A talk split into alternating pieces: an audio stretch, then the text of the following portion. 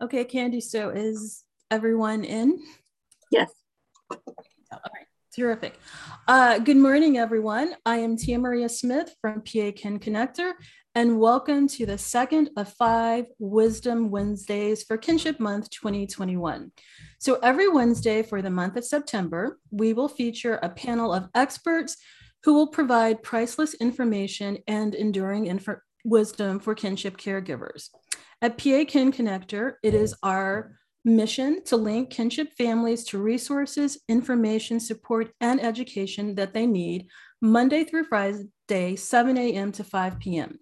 So before we get started, I'd like to introduce you to the dedicated Kin Connector staff who will be available to you every month of the year. So let's start with Jill. Hi, good morning. My name is Jill Boblik. I bring 24 years of experience in social work to our Kin Connector team.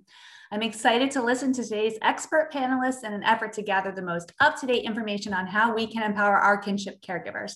Thank you so much for spending our morning with us. Thank you, Jill. Alex. Good morning. My name is Alex Mazdam, and I'm your bilingual Kin Connector. My background's in counseling, and one of my favorite parts about our program is being able to provide warm, personalized support and just, you know, getting to know families and journeying with them throughout the process of receiving help. And so if any family's interested, they can call 866-546-2111, and we're more than happy to help them out. Great. Thank you, Alex. And finally, Candy. Hi, I'm Candy Ray, and I am the program coordinator here. I have over 20 plus years in social service administration, and I am actually a kinship child and a kinship caregiver myself. So I have a heart and passion for all of you who are in the same boat as many of us. And you guys are heroes in my book, and I just want to say thank you for joining us. Thank you, Candy. Okay, so for today's session, we will be discussing understanding the legal and child welfare systems. So we will ask our 4 experts to introduce themselves, share a bit of wisdom with us, and then answer your most pressing questions. So if you already have your questions in mind, please type them into the chat, and we will get to as many of them as we can during the course of the meeting. And if you develop questions as you hear our panelists speak, please put those in the chat as well. So without further ado, let's meet our experts. And first up, we have Brian Borenman. Good morning, Brian. Good morning. Hello, everybody, and thank you for having me. Just a little bit about myself. Currently, I am the executive director of the Pennsylvania Children Youth Administrators Association, which represents all 67 county child welfare agencies in an advocacy role in coordinating conferences. Prior to that, I've been in social work about 30 years, working in various times as a caseworker myself, a child therapist, and a solicitor for one of the county agencies before moving into this role. In terms of, well, before I get started, one of the things I want to say for sure is thank you to all the kinship care folks out there on behalf of the child welfare system. The work you do and the kids you help out, it provides a critical service for the entirety of the child welfare system. We have so much research at this point to really understand that minimizing the trauma to kids involved in the child welfare system is always for the good. And the more we can put kids with families and people that they know and have a pre-existing relationship with, the better they're going to be.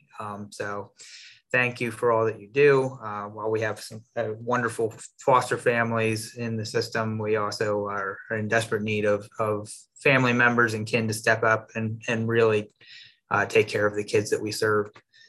So I understand we're supposed to say what are some things that you should know and what are some things that you should do as a kinship provider. So what is something that you should know? I would say many people get frustrated when dealing with county child welfare agencies, that things don't go as fast as that you would like them to. There's a lot of hoops to jump through. You don't understand why they need 10 years worth of financial records and it's intrusive, and everybody gets that. I mean, folks that are in the county system certainly understand that, and will do what they can to try to minimize that. But what you need to know is that these are rules that are set out by the state. It's not something that the counties really have the option to waive and just not do. So just like if you're involved in the system or involved in having a study, there's going to be a lot of things that are foisted on you that you may not feel comfortable with and may not enjoy. So too with the counties, that many of these are rules that were made above the county's head that then they have to document and effectuate for the kinship caregivers. One of the things to do, ask questions. Don't be afraid to ask lots of questions so that you really understand what the process is and why things are the way they are. I know it can be a little intimidating. You feel like you don't want to upset the county agency, or maybe things won't go the right way. But I mean, don't be afraid to ask questions, and be patient. I mean, it never goes as quick as you want. Clearances take longer to get back than we'd like. People get overwhelmed, and so it's probably not going to go as quickly as you would like. But above all, don't be afraid to ask questions. So those are my 2 points. Thank you. Awesome. Thank you, Brian. That was definitely helpful. I think transparency is also helpful to people, especially when they kind of understand, oh, it's not just me, everyone is being treated this way. And also encouraging them to ask questions, really good as well. So thank you very much for that. So our next expert is Patty Noss. Patty? Good morning, everybody. My name is Patty Noss. I'm the Executive Director at It Takes the Village Incorporated. We are an agency that really partners with families and with the children and youth agencies to try to really bridge that gap. Sometimes that happens when a family is involved with the child welfare system. In terms of my own, understanding of kinship, I was a kinship parent. I adopted my child. She is now 19 years old and is a sophomore at Kutztown University. We have been able to maintain a healthy distance/relationship with her biological family. This was actually a child who was one of my best friend's granddaughters. So, as you all know, family is more than blood.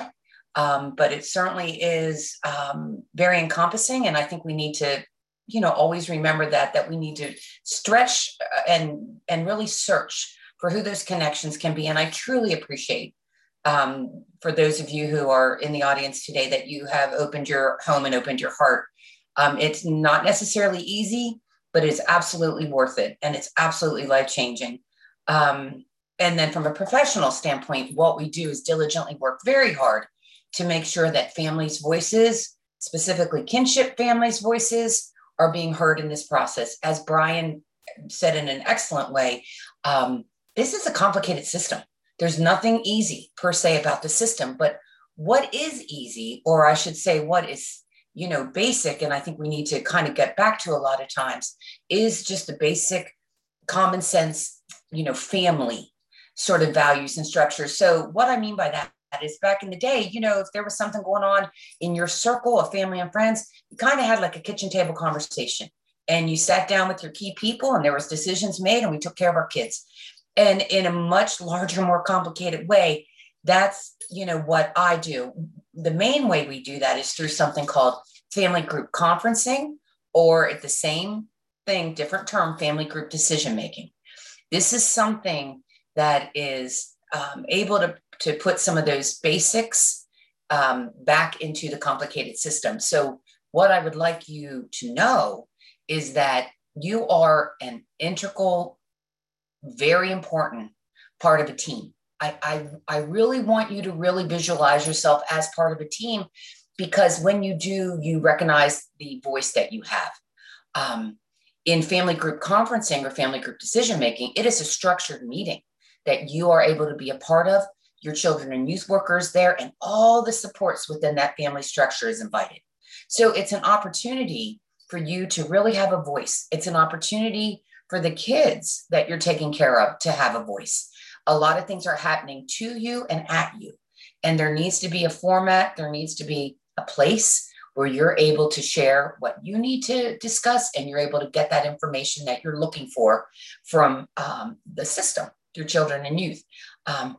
The other thing I want to point out about family group conferencing is that, to my knowledge, all but one of the 67 counties are offering family group conferences to their families. So if you have not been offered one from your worker or from somebody within the agency, or from the child advocate or parent attorney, bring it up and say, hey, I heard that there's something called a family group conference where we can all come together, really figure out what are we trying to accomplish, what's been in the way of us getting that accomplished.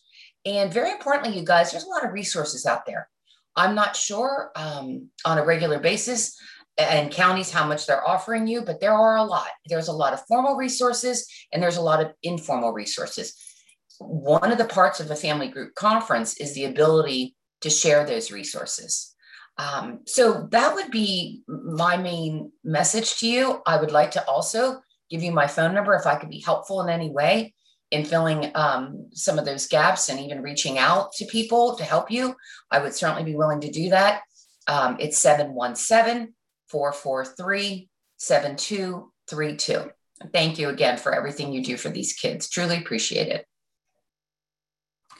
Thank you, Patty. That was so insightful, because I don't know how many caregivers actually know about the family planning that you just discussed. So when you gave out your number, are you available for all counties, or do you just specialize, or are you just working in a specific county? That's a great clarifying question. Currently, we are contracted to be in Lancaster County and Philadelphia counties doing the actual family group.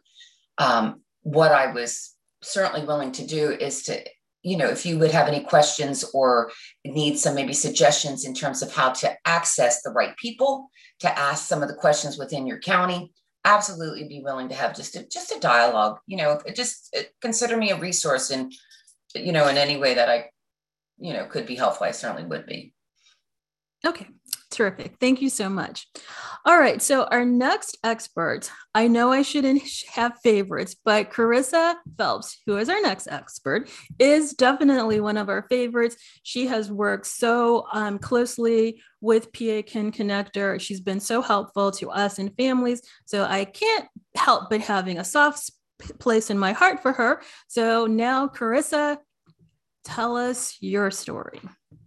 Thank you to you, Maria, for such the warm introduction. And I very happily worked closely with Kin Connector, because I'm an attorney at the Temple Legal Aid Office in Philadelphia, and I was granted a funding for 2 years to really focus on kinship caregivers and helping them navigate their legal rights and identifying different advocacy strategies. So, what that's looked like has been representing kinship caregivers, both in child welfare cases and also in custody cases. So working with families who are working in child welfare and outside of child welfare, and navigating, you know, what are your rights? And it's really overwhelming and can be very confusing. So it's been an honor to get to do that. So that being said, the wisdom I want to share is first, if you are child welfare involved, one thing you should know if the child lives with you, if you're their placement resource, that your rights are very limited. You are viewed in terms of the system as their foster placement, and foster parents have very few rights. So that being said, what you should do is make as many allies, not enemies, as possible, even though the process can be slow, it can be frustrating. You don't want to burn bridges, you don't want to make enemies, because you're working with these people, and ultimately you have the same goal, which is the child's safety and well-being. So I think it's really important to do that, because it can be frustrating and you can want to lash out. Try not to do that. But that being said, you also want to make sure that you know who the child's attorney or advocate is, who the parents' attorneys are if they have them and you have a good relationship with the parents.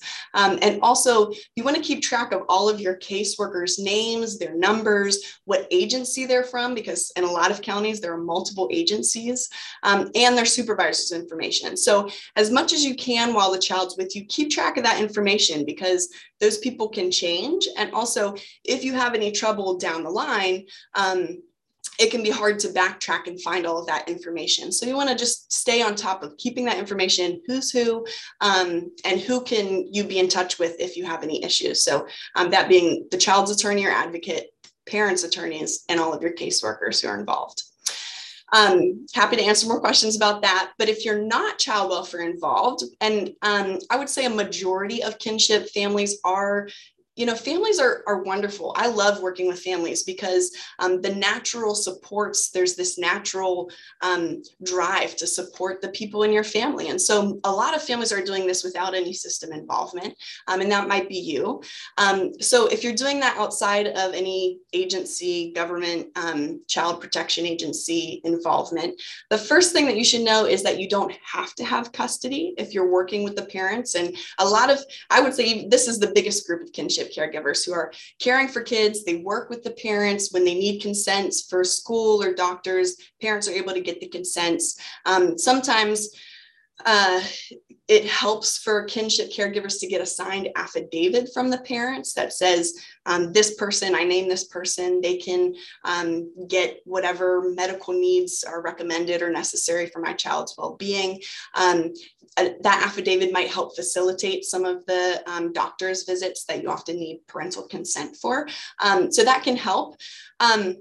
But usually, you know, folks don't go and file for custody unless they start to run into problems where there's conflicts with the parents, there's concerns that the parents are going to come pick up the kids and that wouldn't be safe, or the parents have disappeared and you can't find them to track down their signed consent. So if that's the case, then you may want to file for custody. The thing you should know, so I'll get to what you should do, but so what you should know is you don't have to file for custody, but you may want to if you are running into conflicts. The other thing you should know is that you're not required to have a lawyer to file for custody, although it can be really helpful and may even be really necessary if things are pretty complicated, because the lawyer will help you be able to navigate some of the ins and outs of kinship rights. So what you should do is evaluate your situation and see if you're able to navigate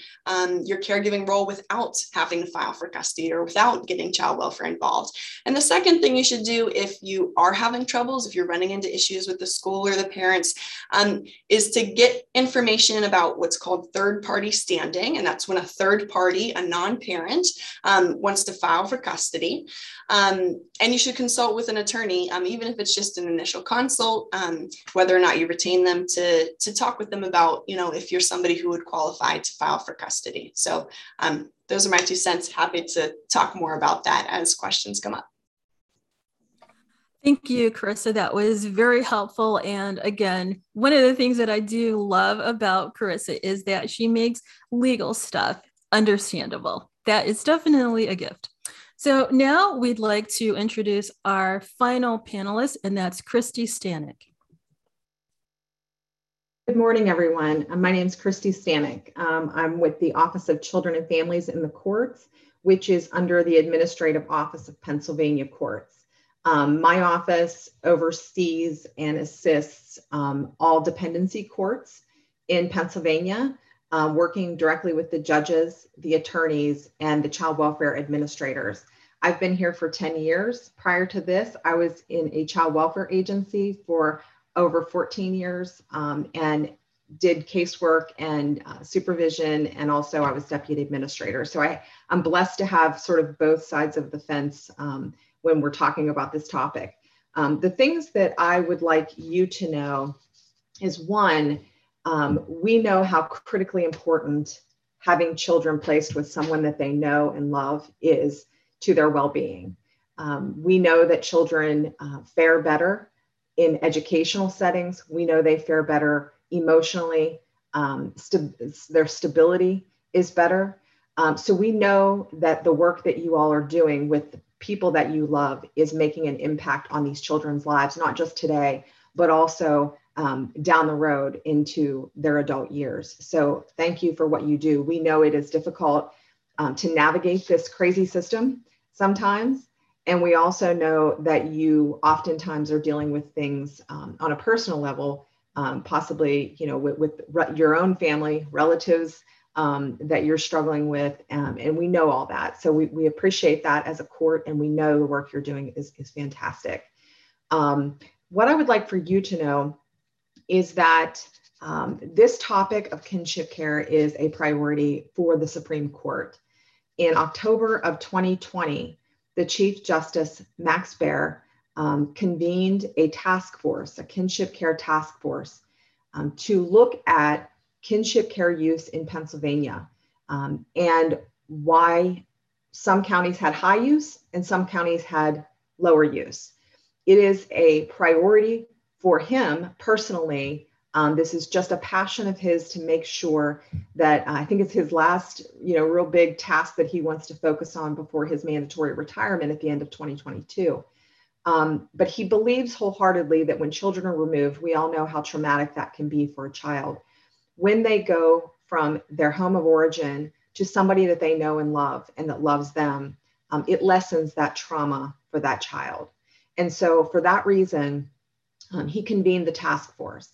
I am the staff for our office that helps assist and oversee that, along with my boss, Sandy Moore. Just to give you a little insight into some of the things that are happening in Pennsylvania with kinship and with this task force. We have pulled data in Pennsylvania. We first wanted to take a look at what does our data look like. We looked at where do children go upon their removal, their first placement ever. And we looked at a point in time data. Currently, 44% is the state average, meaning that 44% of Pennsylvania's children that have been removed from the home are placed with someone that they know and love. 20 counties in Pennsylvania, 20 of the 67 counties, are at or above the state average. We are examining all of those counties. We're looking at barriers to use. We're looking at strategies that counties are putting into place to increase their kinship care use. We also took a look at laws, regulations, state laws, federal laws, custody laws, case law, and rules, which are similar to regulations in legal world. There are 32 that we could identify prioritizing kinship care as the main kind of option when a child is removed from the home. So there are 39 laws and rules prioritizing agencies to look at kinship and consider kinship when a child has to be removed from the home. We also took a look at myths. What are some of the myths that are in place that maybe prevent folks from seeking out kin? So we looked at that. There is a law, Act 14 of 2019, which really puts a strong emphasis on kinship care and family finding and family involvement in a child's life. That law requires the court to ask about family at every proceeding. So you do have a voice in these proceedings, and it's an important voice. The court wants to hear from you. And the court has to make a finding that efforts were made to include family in not just the placement, but also the planning for the case and the service delivery to the child and to the parents. So there is a law in place that really does give you quite a bit of importance in these cases. We provided an education to the dependency judges this past July in Hershey at the State Trial of Judges Conference. Provided them with the laws that we identified, those 39 laws that I talked about, as well as kind of a glimpse as to where the task force is at this time. Currently underway is a kinship care analysis in 3 counties who volunteered. We are trying to take a deeper dive look at why some counties are able to have high use and why some have lower use. We're looking at supports around kinship care and what supports are out there to provide you as kinship caretakers assistance when you have someone that's living with you in your family. We know that it's difficult. We know there are often, you know, some behavioral challenges, emotional challenges, financial challenges. So what services and what supports are out there? And if there are any lacking, what can we as a system do to put those into place? So the analysis in those 3 counties are currently underway. I have 2 of those counties completed. And what that consisted of is me observing court in those counties, court for children who have been removed from the home, looking at children who are removed from the home but currently in foster care, traditional foster care, and looking to see what maybe was a gap that wasn't done, what was a barrier to identifying kinship care. We're also looking at the supports that attorneys can provide in these cases. So looking at legal representation and how that might be able to be enhanced. Judges are governed by laws and rules, not regulations. So it is possible that the agency could say, you know, you don't meet this regulation. However, you're still very appropriate and your home is appropriate. Some of the regulations, you know, certainly there are regulations around safety, and those are critically important. Other regulations might include, you know, the number of beds that you have. Do you have your? I think one of them is, do you have any alcohol in the home, and how is that locked? You know, is that locked up? And so there's regulations that that the court may determine this is not critical enough and doesn't involve safety enough to have this child placed in a home with someone that they don't know. And so the court can override that regulation and place the child in your home despite a regulation not saying otherwise. Sorry, Brian, I had to say that. Also, emergency, if you are an emergency caretaker or would like to be an emergency caretaker, it takes literally hours. It can be done that quickly. The home study for you know, receiving, you know, long-term assistance, financial assistance, there's more that the agency has to go through in order to make that happen. But if your loved one, if there's a crisis that happens and your loved one is going to be removed from the home, you can be approved as an emergency caretaker literally within hours. I know, I've done them. So it does not require the length of time that would constitute putting your loved one or your child in traditional foster home while a long 30 or 60-day home study is completed. That is for a separate purpose. There is an avenue of emergency caretaker that would allow you to be the first placement resource. What I would recommend that you do is tell your family members about the information that you're hearing today. Have a conversation, particularly if you know you have family members that, you know, maybe are having difficulties right now, or they're struggling right now, or you're concerned that you have someone that is raising children that might be at risk of losing their child, you know, in the near future. Have these conversations so that your family knows what's available. Call the agency, make sure your voice is heard, make sure people know that you're out there. And if you can't get a caseworker, call and ask for their supervisor. And if you can't get the supervisor, call and ask for the director. And if you can't get the director, ask who the solicitor is and call the solicitor. The solicitor has a responsibility to provide all information to the court with regards to family. And again, that is supported by Act 14 of 2019. So I would recommend that you keep calling. I know it's frustrating, but keep calling until you are able to reach somebody. It may take a caseworker a day or so to get back to you, but it certainly should not take a caseworker a week to get back to you. So it's very important for you to continue to kind of get your voice out there. I mentioned the solicitor. The solicitor is the attorney that represents the agency. They are the one that is responsible for preparing the agency's case and presenting it to the court.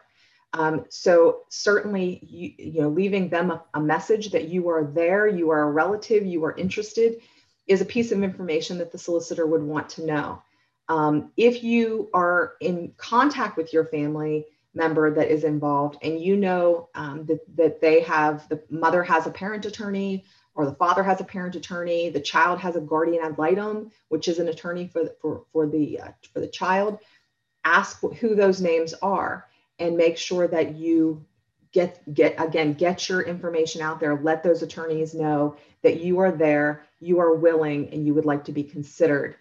They will present that information to the court. If you get involved, go to court. The judges want to know you. The judges want to see you. They want to hear from you. There is support financially and other means within counties to help you raise your family member or your loved one. So know that is available. If you are struggling and you are involved in the court wants to know that. The court would much rather have a child placed with somebody that they know and love than not. So please make sure that you share that with the court. I think there was one piece of information and I can't find my note on it.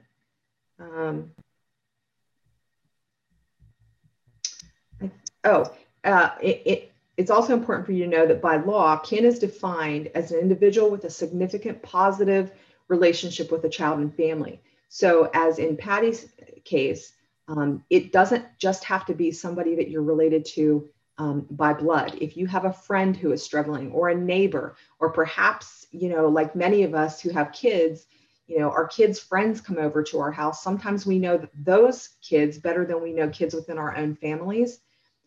You would be considered kin to those children.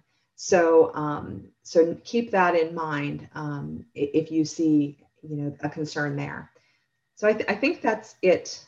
I think that's it for me. And again, just thank you for keeping your family close and for keeping your loved ones within the family structure. Thank you, Christy. That was terrific. You definitely gave us a lot of really useful information. So now we are moving into our Q&A portion of the meeting. So I will first start with some of the questions that we have, and then we'll alternate it with Candy collecting questions from the audience. So the first question I have is for Brian. And Brian, this represents questions that we will often get. So it says, I want to be a formal kinship caregiver, but my caseworker isn't giving me that option. What can I do? So I would agree with what Christy said. If you're having trouble with the caseworker, contact the agency and ask for the supervisor. Ask for the director. If you don't get satisfaction there, ask for the solicitor. If you've been through the agency and you feel like your questions aren't being answered or you're not getting, you know, you should be able to become a formal kinship, but you're not being permitted to for whatever reason. One of the options is to contact the commissioners. County children and youth agencies are actually overseen by the county commissioners. They are the elected officials that run the county or your home rule board if you're a home rule county, but you may be able to have some success reaching out to your commissioners to check into it at the county level on your behalf.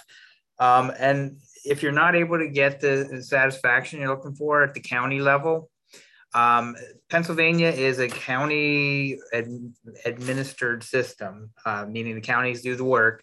But it's overseen by the Department of Human Services at the Office of Children, Youth, and Families, which is the state entity that licenses the county children and youth agencies. So if you're not able to get that satisfaction at the county level, you can contact your regional Office of Children, Youth, and Families office and speak with whoever the representative is there that is licensing the county agency, and they can look into it on your behalf as well. So that would be your course to go through. So Brian, given that sometimes what people will tell us is that, you know, they talk with one person, that person tells them one thing, and then they talk with another person and that person tells them something else. So is there any official written information that they can look so that they have kind of a more of a guideline that's going to be consistent in terms of what they can do, what they can expect, what their rights are, et cetera? I would say something like the Kin Connector would probably be an excellent source to look to. Now, at the county level, there's going to be, some counties have more written materials than others. And the downside of having county-run system is that we kind of have 67 different ways of doing things and varying levels of implementation. So while there are universal rules set out at the state level in terms of you have to locate kin first, how that's actually put into effect varies, can vary tremendously from county to county. So your best bet, try to work with the county as much as you can. There are a lot of sources on the internet if you're looking for additional information, but kind of work your way up through the county system and ultimately contact the regional offices of OCYF if you're not getting where you need to be at the county. All right, great, thank you. Although I did love your first answer. They definitely should contact us. All right, so Candy, what is the first question from the audience? I have a question from Liz. It says, why do foster parents have such few rights? We are so heavily involved with the process and the challenges, but are so disrespected, and our perspective in the case is rarely valued.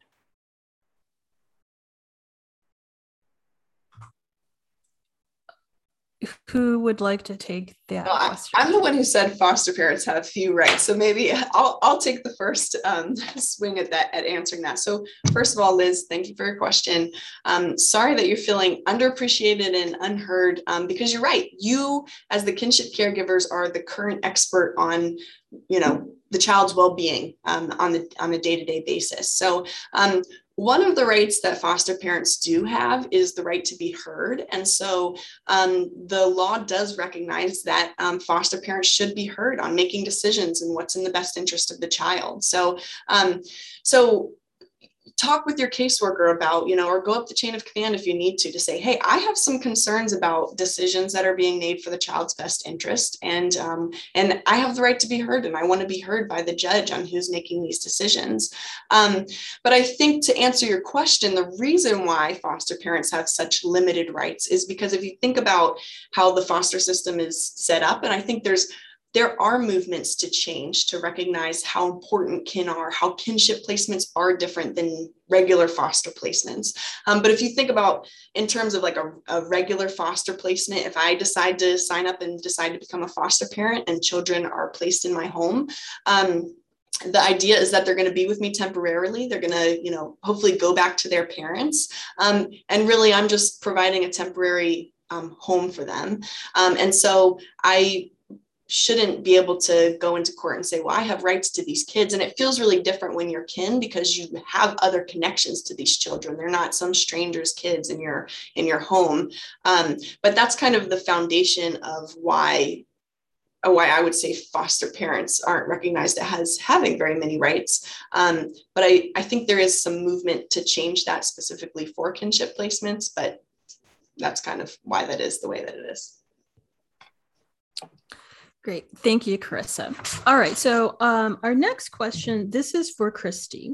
And this is a question that we get quite a bit from some of our families. So we have a situation where potential kinship caregiver finds out that someone is in foster care. So this question says, my nephew is in foster care. How can I get him? So that's a great question. And I think that one of the things that I've already noticed and that I think you all will hear is some repeat themes as we all talk. And I think it's good because some of these things are really important, and to hear them over and over, I think is valuable to you all.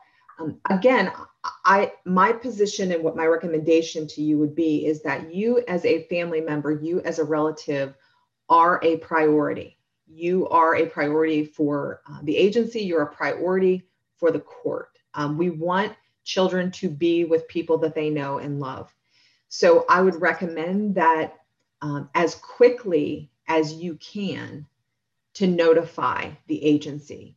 One of the things that we see often is that a relative doesn't come forward for a while.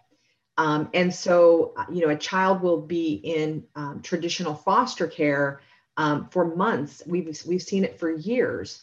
And there was a known relative that either, you know, wasn't sure on how to approach the situation, or thought maybe things were getting better, or maybe was out of state. So they weren't sure if they still could access the same support, or if they would be useful being an out of state. The answer to all of that is yes, you are still important if you're out of state. There are ways that we can get you approved out of state, but notify somebody as quickly as possible, because every day that your loved one is in a traditional foster home, they are being further disconnected from the family values, the family traditions. Think about everything that happens, you know, in a family, whether it's birthday parties, whether it's holidays, whatever it might be. That child is missing out on those things, and they're losing their contact and their connections, their sense of who I am, their sense of belonging. So every day matters. I always say, you know, imagine your own child. How long would be too long for them to live with somebody that they don't know? And for most of us, that would be 5 minutes, right? So notify somebody as quickly as possible. And as Brian said, as I mentioned, if you don't have luck on the phone, keep calling up the chain.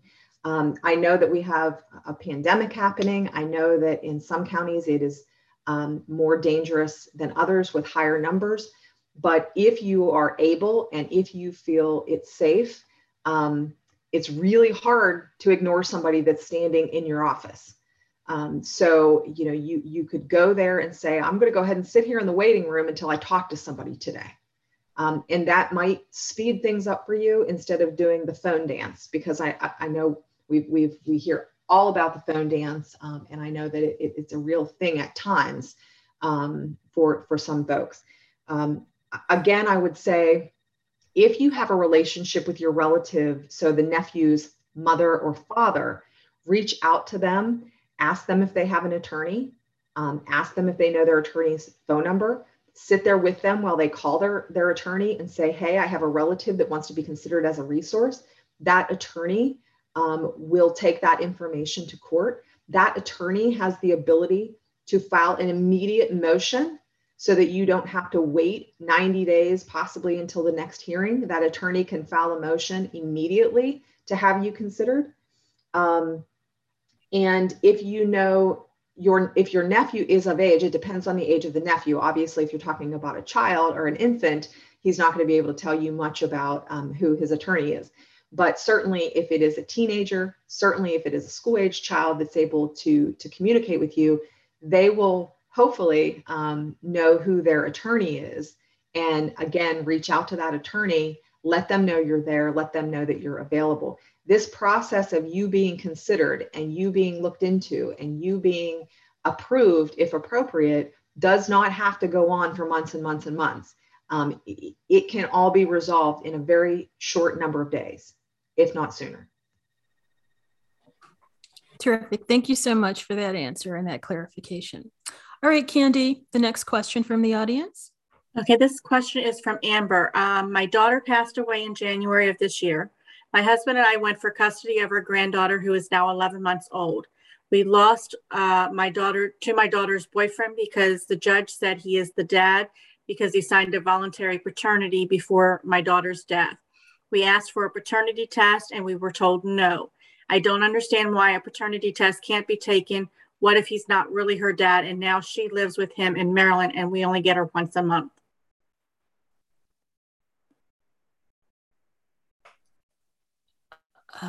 That sounds like a Carissa question. Yeah, I'm happy to jump in again. So Amber, I would say that that you can challenge paternity. There's there is a way that you can challenge paternity, but it depends on specific laws. And so I would say you really, because you already asked the judge to order a paternity test and that request was denied, you probably want to talk to a lawyer who can make a legal argument to the court under these are the reasons why paternity should be challenged. So the court has incentive to find that children have parents and not make them orphans. And so there is motivation for the court to say, okay, this guy said he's the father, you know, there's nobody else saying they're the father. So, you know, we have no reason to challenge that unless there are certain things under the law, like in access, he was not with your daughter, he's infertile, he can't have kids. So there's certain things that legally allow someone to challenge paternity, but you probably want to talk to a lawyer so they can help you navigate that to make sure that that you can challenge that in a way that the court will hear it. Thanks, Carissa. One question I have, and Patty, maybe you can help with this. So what if they they do the paternity test, find out he is in fact the father, but these grandparents still want, you know, maybe more interaction with the grandchild. Is there something that you could recommend in helping kind of, you know, bring that family together in a way that, you know, at the end of the day, it's going to benefit the child if both the father and the grandparents have more involvement? So would there be a place for your organization or what you do in the event that he actually is the father? Yeah, that's a good question. So what we have done is we have reached out to judges as a whole, not just dependency judges, to say, listen, this is a format that could be utilized in many other settings besides just child welfare, one of which is custody. It just seems like a very natural place to have a meeting where people can kind of come in a neutral setting and be able to focus on a purpose and ideally come to a resolution. It's not mediation, so I do want to clarify that, but there are certain things that would be similar. So to answer your direct question, unless that particular county offered the ability to have family groups in their custody court, the only other thing I would recommend is that for this woman who's asking this question, I apologize, I missed the name, to reach out to the individual agencies such as myself. There's agencies like mine in every county, and say, hey, are you accepting community referrals? And they're just direct referrals from the community that the agency is able to, you know, support. And they would go through that whole coordination process, just like they would if it had been a child welfare referral, and ultimately get to a family group conference. Now, I will tell you, in order to have that meeting, all parties must be in agreement with the meeting. So it's nothing that we ask judges, please don't order these because it becomes so, you know, adversary. So there's several factors going on with that. Is it possible? Yes. But I think it would be very dependent upon what's going on in that particular county. Okay. And can I just say one more thing in response to your thought, Tia Maria? If he is the father, then 1 week a month is actually really good as grandparents. A lot of grandparents don't get that much custody, and under the law, there's certain things that qualify you as grandparents to look for custody against a parent. And one of those is if you're the parents of a parent who is deceased, so that would qualify you. So if he is the parent, I would say, keep your 1 week, take as much time as he'll offer you because, you know, yeah, it's hard. It can be hard to get custody from parents who are actively involved in their kids' lives if you're not the parent. So take advantage of that. Okay, thank you. So the next question, Patty, this one is a question that's actually for you. It's kind of similar to the one we just had, but a slight nuance that's different. So this question is, what options do I have if my daughter wants visitation, but I don't feel it's safe for my grandchildren? What I would like to do, you know, when I respond to that is it really makes a difference in terms of whether or not they're involved in children and youth, whether or not they're involved with children and youth and court is involved. And the reason I say that is because if the judge has already determined visitation, there'd be nothing that we per se could do unless the daughter was open to the possibility of, you know, collaboratively saying to the judge, hey, I'm okay with shifting this. What I would still recommend, though, and I can't recommend this enough, is whenever there's an ability or an agreement amongst the family to sit down together and talk. What we have learned over and over again is there's so much misunderstandings. There's so many hard feelings. There's so many, like, so to speak, luggage, you know, that has gotten in the way. In this format, I just want to tell you that what we stress in these meetings is safety. And I don't mean just physical safety. It's more so emotional safety. So we take the time as coordinators to talk with each person individually before we collect everybody together. And in those conversations, we're saying, talk to me, tell me what's going on. Most of the time, the negativity or the conflict is originating from some level of fear. Like perhaps from the mom's perspective, the fear that I'm going to lose my kids and they're going to think I don't love them and and no one's listening to me. The fear from the grandparent, I'm fearful that if I allow this to be more open, something's going to happen to these kids and these kids have been through enough. So much of this is a matter of let's really sit down and clear the air in a safe environment. But the first thing in a family group conference that happens is we talk about strengths. And that is a real different way of looking at a situation. When you're in a crisis, when you're in chaos, when you're angry, when you're real upset, it is difficult to zero in on what is going right. One of the things that that coordinator will do is make sure everybody's prepared to go in the meeting with a strength-based focus. And what that does, it breaks down so many barriers. When the daughter is able to say something positive about the mother saying something positive about the daughter, people's, you know, defenses immediately start going down, and there's a much more open format, an opportunity to have some then, you know, really good conversations about what can we agree to, how much will you shift, how much will you shift. The most important thing, you know, is that people come in just willing to talk. They don't have to be happy about it. They don't have to like the people. We always say that. But if you can come in willing, we can do a whole lot with that.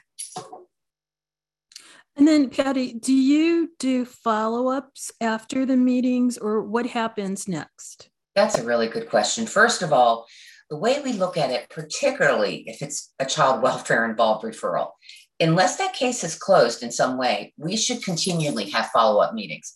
The most we can hope in the first setting is that the key, what we call bottom line concerns, the top one or two things that are overwhelming get addressed or begin to get addressed.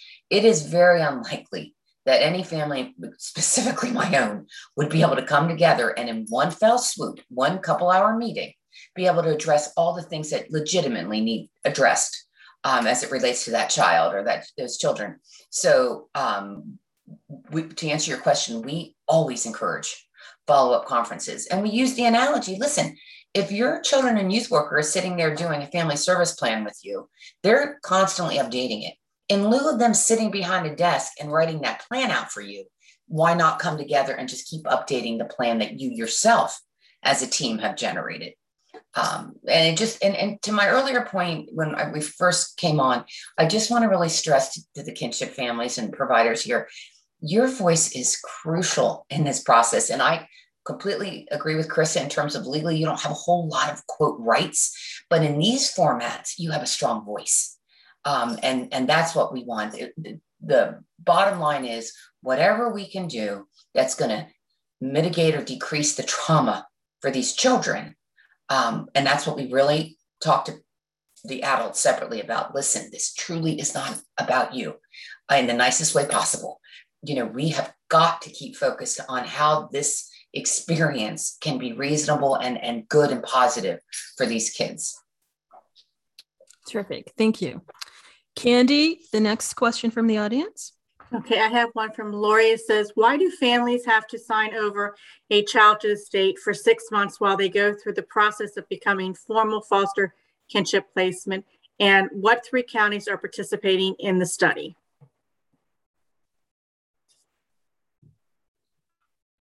So I'll answer that backwards. The three counties that are participating in the study are Montgomery, Delaware, and Dauphin.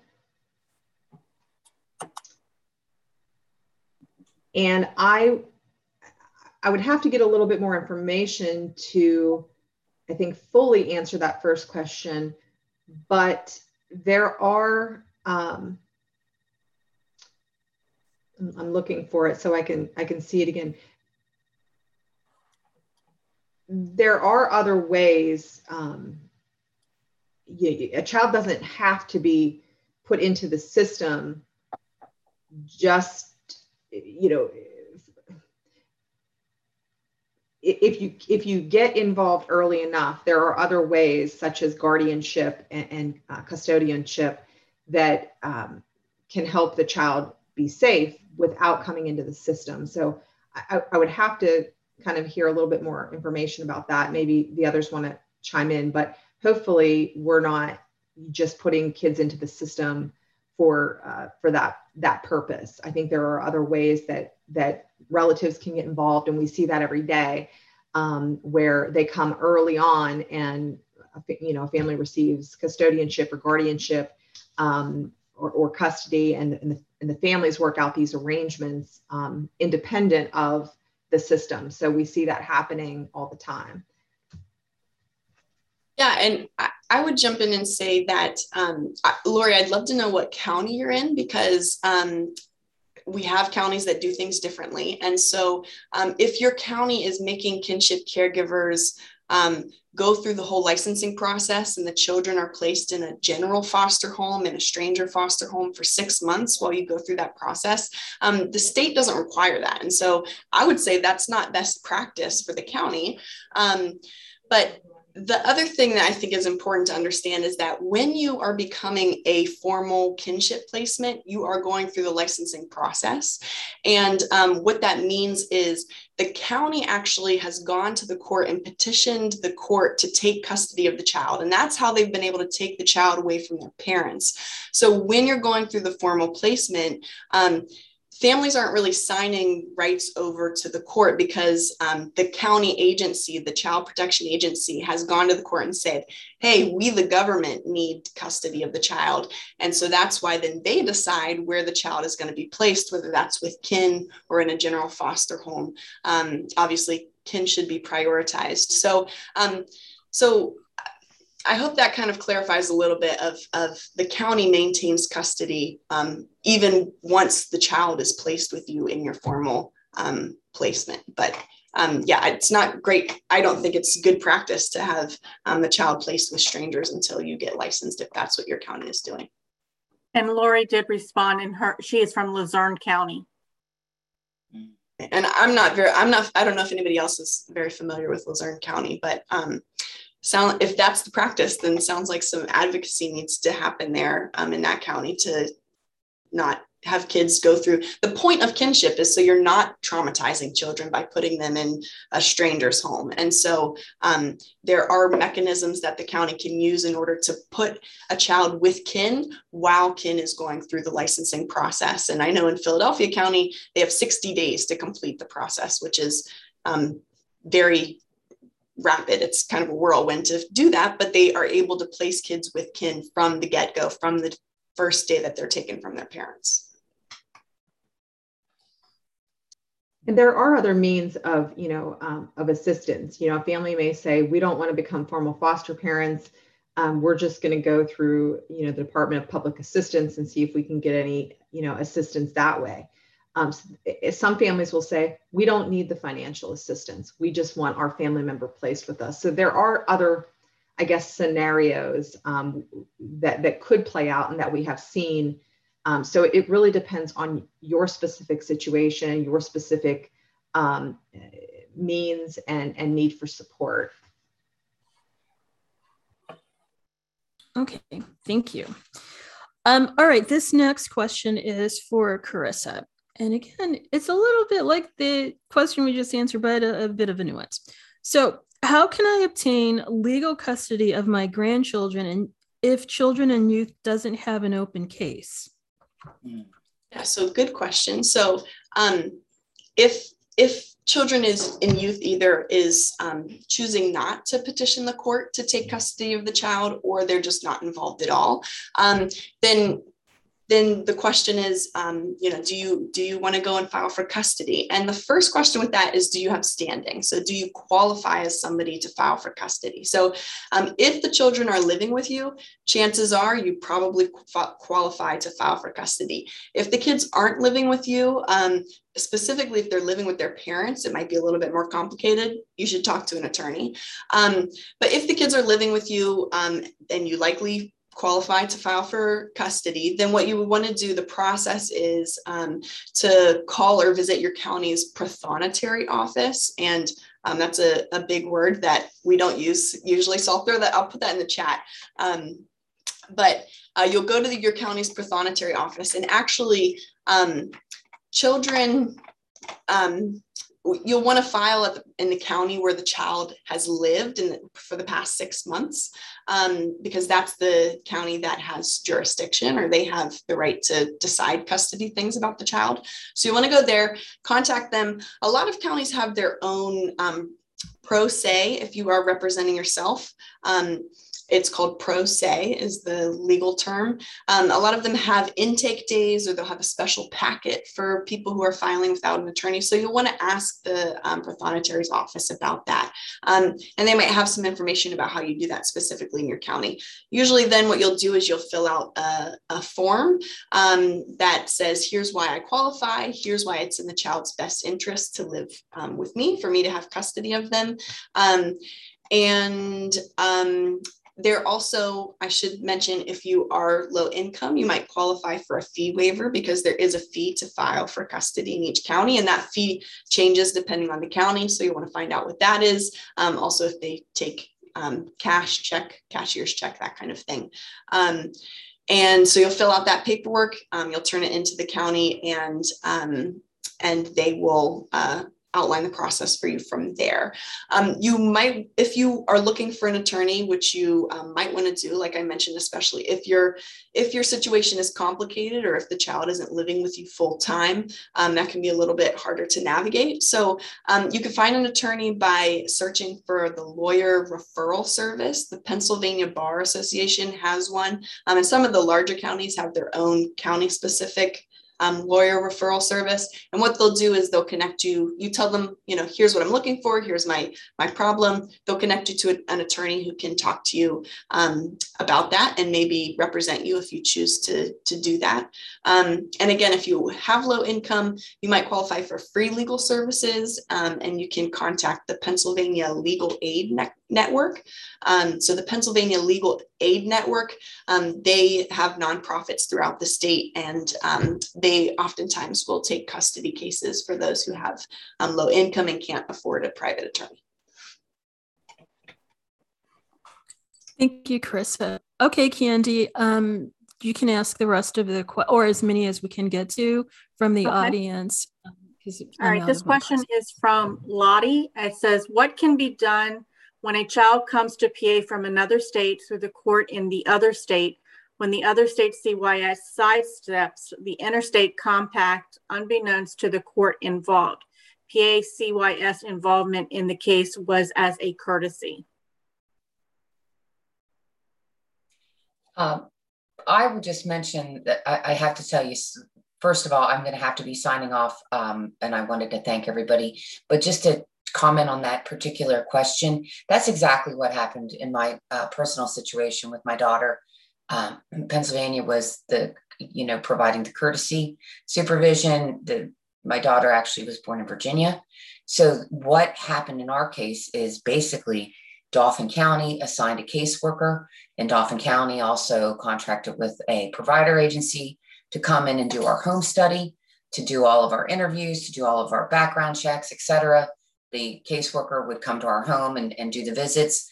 And they just pretty much basically did what Virginia would have done had the child been in Virginia. It is a slow moving process. It took us, oh my gosh, I'd say a good 6 months just to even get the child in our home. And then it was another several months till they were able to completely, you know, clear us, so to speak. So I will just tell you that, you know, I was going to bring it up anyway, in terms of the interstate compact, for those of you who may have a child that you're trying to help in another state. To Christy's point earlier, what I did to try to facilitate that and make that happen is it was just bombarding the agency with emails, with calls, and like Chris had said earlier, in a, you know, a pleasant way, but a very consistent way. And when, you know, the child was in my home, I was continually in touch with Virginia Children and Youth, just to make sure I was being informed, to make sure that they knew what was going on. I just would stress that you have to be incredibly persistent, especially when interstate is involved, and you have to really push for information to be shared. I'm sure there's a lot of legalities that Carissa could speak to, but I just wanted to say, from a personal standpoint, just to be very persistent, keep the lines of communication open with both the other states' Children and Youth Agency and your state, your county Children and Youth Agency. Thank you, Patty. Okay, the next question is from Deborah. This question is for Christy. In the 3 counties that you are analyzing, do you speak with formal and informal kinship families to hear their stories and get their input? What course would you recommend for a PA family who has been trying for 4 years to get their grandchildren out of foster care in another state? They made their wish to have the children placed with them from the very beginning. So I'll answer the first part of the question first. At this point in time, our focus for the analysis, I'm sure this will be a multiple step process, but what we're focusing on right now is looking at the systemic issues. So looking at, you know, at the beginning of the case, you know, did the agency look for family? Was family explored? Did family come forward and were not considered? Did the court ask the right questions? Did the attorneys ask the right questions? Was support provided if kin was involved? So at this stage of the analysis, we are, again, observing court. We're looking at the files, the court files. I have done interviews with all of the caseworkers in the agency that have the cases, asking those types of questions. But at this stage, we're looking at the systemic issues, asking that overarching question. Is there something that the professionals missed? Is there something that the professionals should have asked? Is there something that the professionals could have done differently to increase, you know, kinship care use in this particular case? So that's where we're at now. We have certainly discussed within the task force that, you know, when we get to that point of what supports are out there and what's available, listening to and talking with kinship caregivers so that we can understand what those needs are and so that we can understand some of the themes around the gaps in services. So yes, we have talked about that within the task force, but at this stage of the analysis, we're looking at the systemic issues and where was the breakdown there. The second question with regards to the grandparents and the dealing with the other state. First of all, it saddens me to know that grandparents have come forward, and it's been 4 years that potentially, you know, a child has been living in a traditional foster home and for 4 years been disconnected from biological family and people who they love and feel like they belong to. So that saddens me. I would say that every state's laws are different. I don't know what state that is. I don't know what those state laws are. I think it's very frustrating when you're dealing with another state. Pennsylvania's system is actually very advanced in comparison to the rest of the country. I know that from sitting in with other states across the country. during our court improvement conferences and meetings. So I would say, and I think this was said before, seeking an attorney for yourself, if you have the means to do that. There are ways to seek attorneys. If you don't have the means, you could possibly qualify for some legal aid services. But I think that an attorney is your best way to go in order to navigate another state's laws and to navigate some of those legal pieces. It gets incredibly complicated. For those of us that are working in this system, it's complicated and frustrated, and oftentimes we know the avenues to take, or we know the roadblocks that could be put up. It's especially frustrating for all of you who don't work in the system to navigate some of that. And that's where having an attorney with you to help you do that is incredibly beneficial. You could certainly, as a throw in the quick wins out there, you could certainly contact the agency down there. And as we said before, every agency has an attorney. So contacting that agency attorney and you know, making your desire known. The challenge that happens at this stage of the game is now, if that child has been in the same foster home for 4 years, now they can be considered as kin. So now you're into, you know, to some challenges there, which is why I advised, you know, even here in Pennsylvania, to notify people as quickly as possible. And it sounds like you did that, and that something was broken down in the system, which is unfortunate for the child and unfortunate for you, and certainly frustrating. So get an attorney, talk to the agency solicitor in that state if possible. You know, that would be my recommendation. Brian and Carissa, I don't know if you would have any additional legal recommendation for her.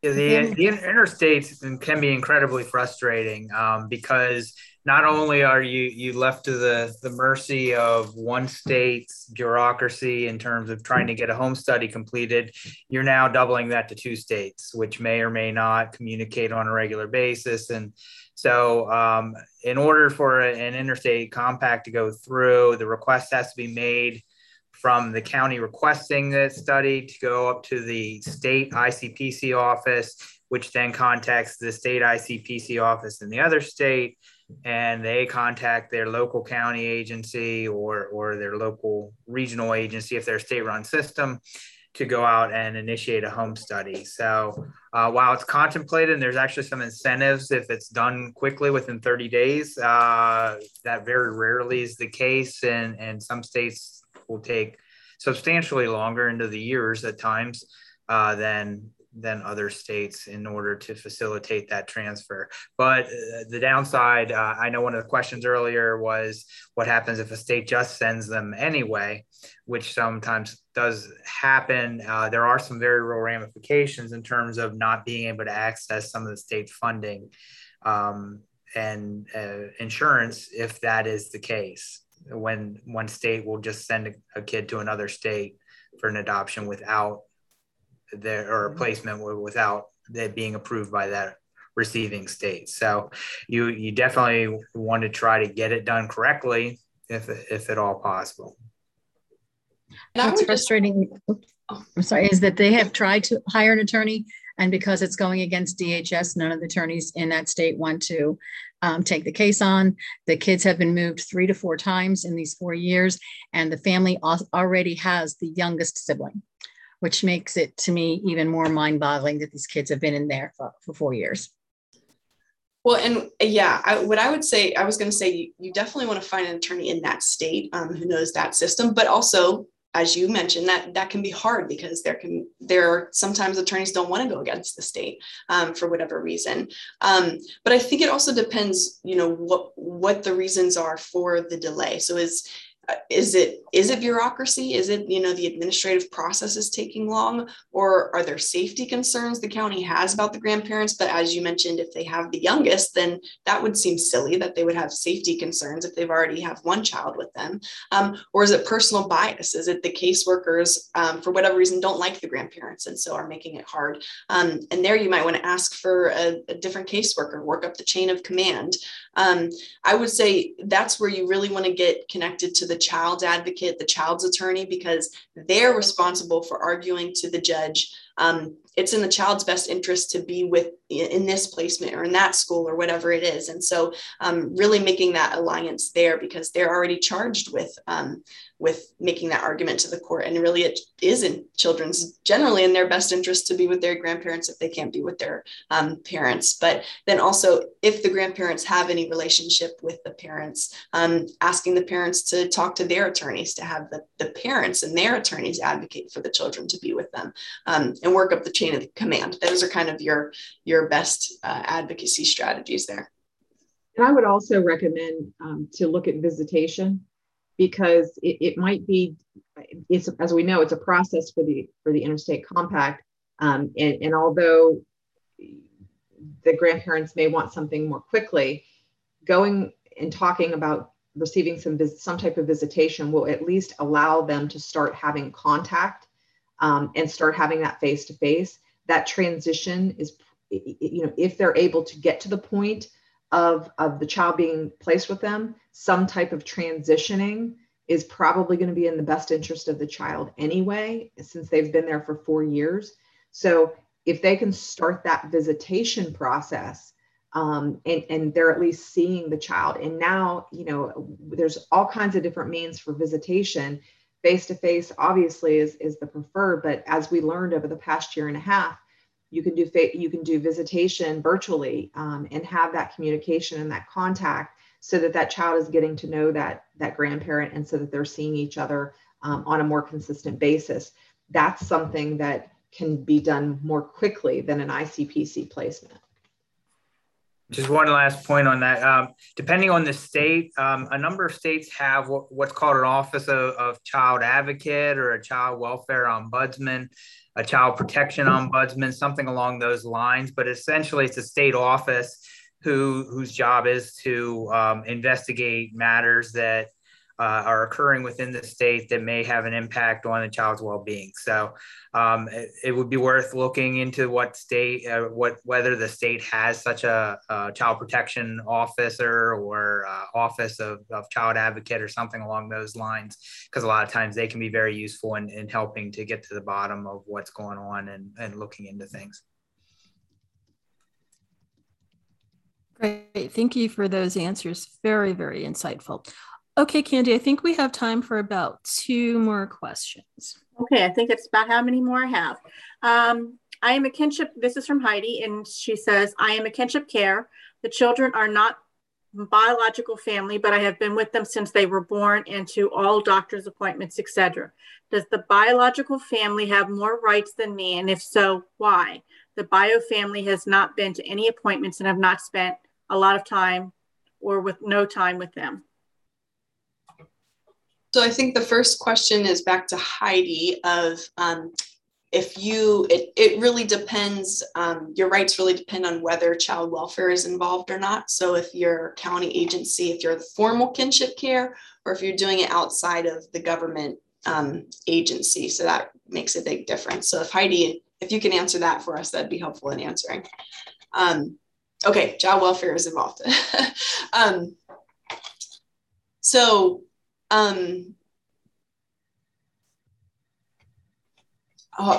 right. So I was thinking child welfare might not be involved. So let me rethink. So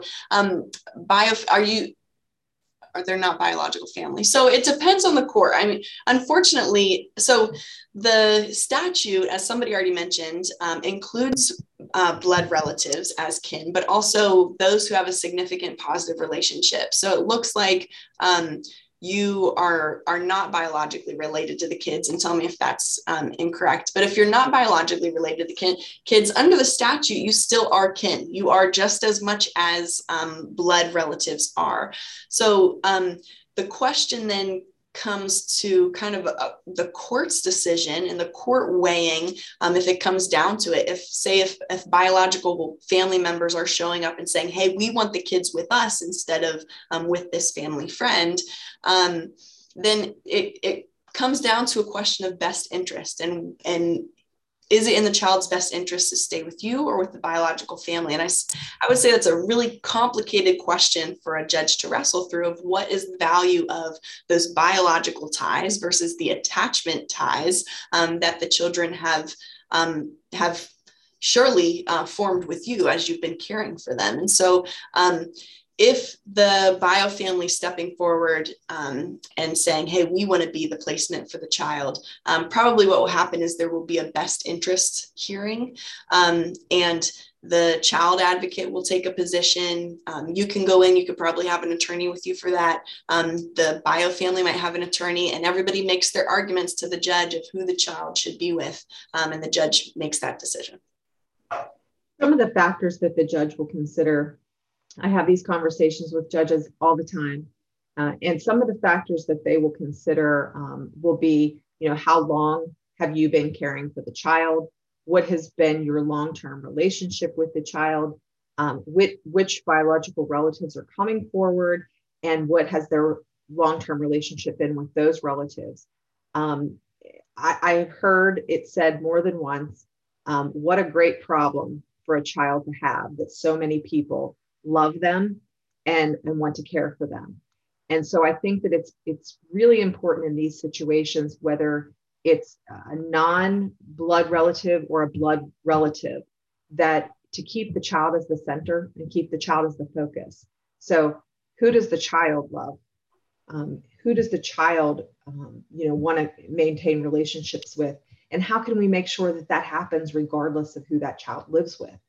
And so I think that one of the things that we're talking about in the Kinship Care Task Force is this like co-parenting of relatives and kin. We see it happen and work every day with when two biological parents divorce, and you see 50% custody here or shared custody here, or this parent gets the child on the weekends. So we see this shared custody, this co-parenting happen every day in our society. And so one of the things that we have talked about is this idea of co-parenting with relatives and co-parenting with kin.